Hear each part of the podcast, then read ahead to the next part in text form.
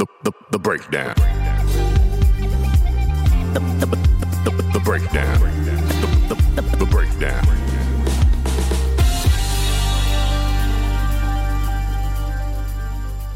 Over the past five years, I've spent thousands of hours studying the crisis of police violence in the United States. I've written hundreds and hundreds of articles about it. I've traveled all over the country to speak about it, and I've helped to organize thousands of people and hundreds of families directly impacted by it. And after spending thousands and thousands of hours on this issue, I have a lot of conclusions, but I have one primary conclusion that drives them all. Police violence, even in its most egregious forms, is legal. And as long as it's legal, it will continue. Protests will energize us. Sit ins and demonstrations and marches will raise awareness. Hashtags and trending topics, they play a role. And listen, I believe all of those things are necessary, all of them, I do.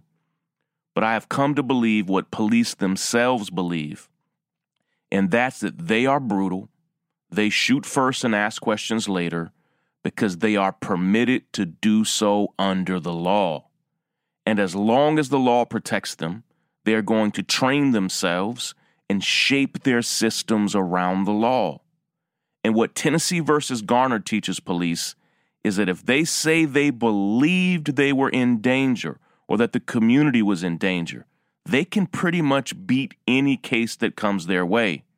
And what Graham versus Connor teaches police is that they can't be held responsible for what they say they didn't know, which fundamentally means that when a police officer uses lethal force, it will be better for them to have done so before they truly assess and understand the risk, because you can only be held responsible for what you know. And if you shoot and kill someone before finding out that they were actually unarmed, you can't be held responsible for not knowing it. Tennessee versus Garner and Graham versus Connor provide the modern philosophies and framework for the justification and legal protection of police violence. Police academies across the country teach these laws, and they teach the applications and limitations of these laws to their recruits. Departments bring in experts to train and retrain their own departments on these laws. Books and magazines and journals for law enforcement officers teach these laws. Conferences and workshops do the same thing. They literally run drills on these laws.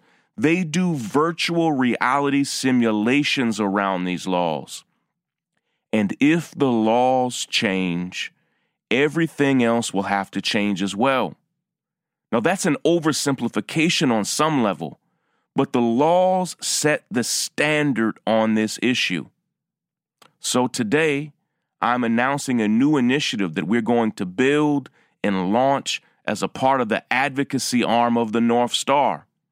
Now, I say it all the time, but the North Star is not just here to change the news, we're here to change the world. And when Frederick Douglass and Martin Delany first launched the North Star in 1847, its unapologetic goal was the abolition of slavery.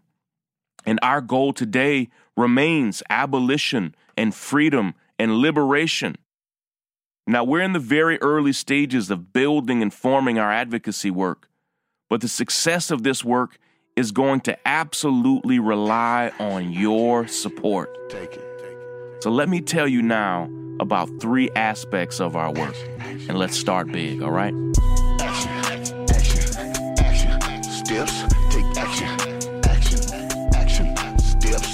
First, and this is big, we must fight to challenge and change Tennessee versus Garner and Graham versus Connor. I don't want to announce our entire strategy here, but each of those cases have several constitutional weaknesses that I think have been really badly interpreted by the law enforcement community across the years. Not only that, but a lot has changed in the 30 and 40 years since these rulings were first issued, and I think it's time for several aspects of these laws that are simply outdated to be challenged. The thing is, law enforcement has put in tens of millions of dollars into bending these laws in their own favor. And it's going to take an equal amount of work and resources for us to either bend them back or have them struck down altogether.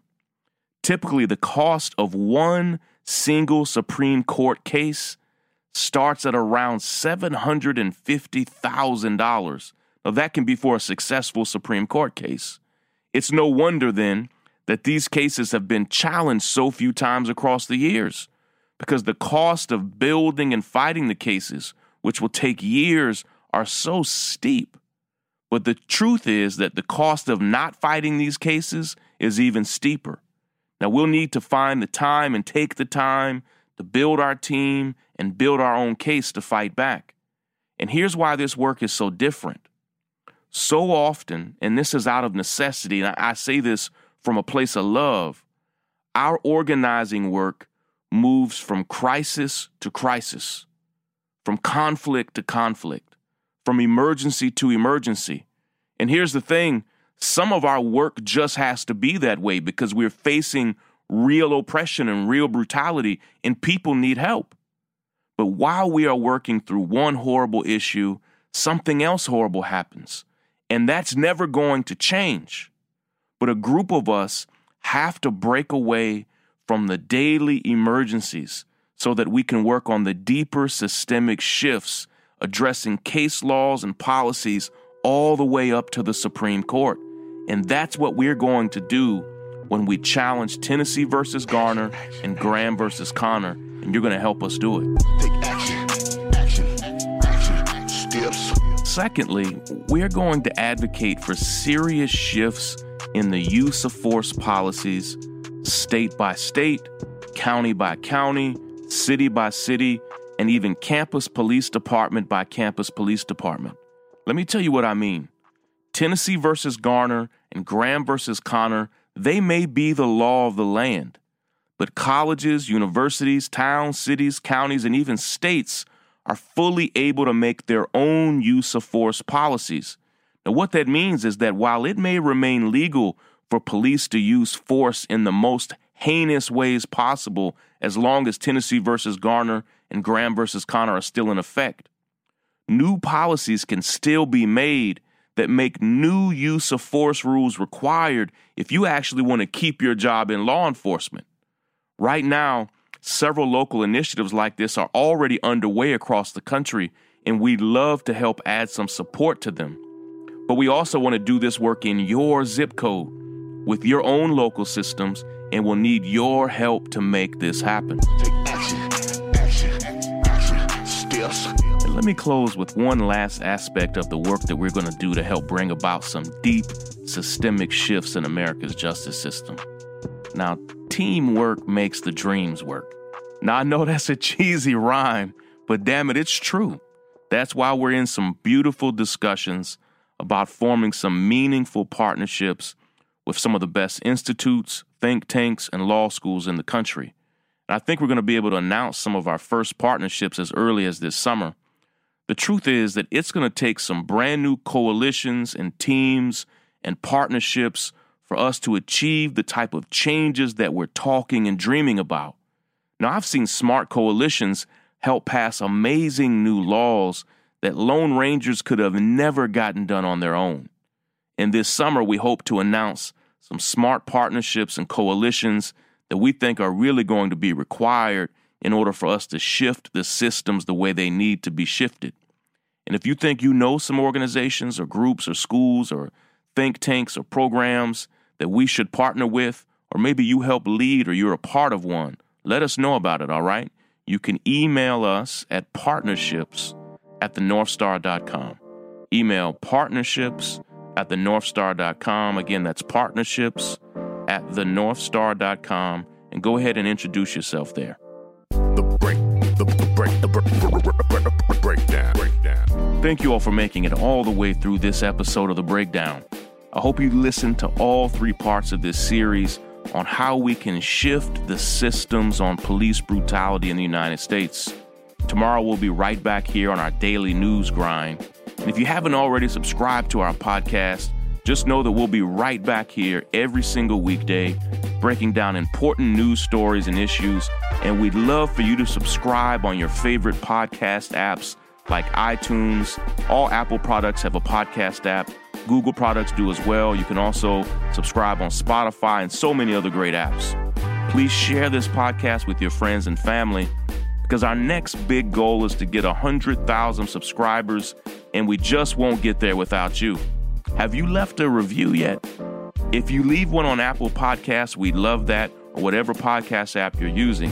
Right now on Apple Podcasts, we have over 3,000 five star reviews, but we still want to hear from you. So please leave your best review on your favorite app whenever you get time. Now, thank you, of course, to the nearly 30,000 founding members of the North Star whose generosity even makes this podcast possible. We love and appreciate each of you so very much. Now, if you love this podcast and you want to support our work, or you want to see the show notes and transcripts for each episode, we'd love it if you'd consider becoming a founding member of our community. And you can do that right now at thenorthstar.com. There, we not only have our podcast, but we have hundreds of original articles and stories and commentaries from some of the leading scholars and thinkers in the world. Lastly, as always, a shout out to our podcasting director and senior producer, Willis, and for all of the men and women who are working on his team to make this podcast possible each and every day. Take care, everybody.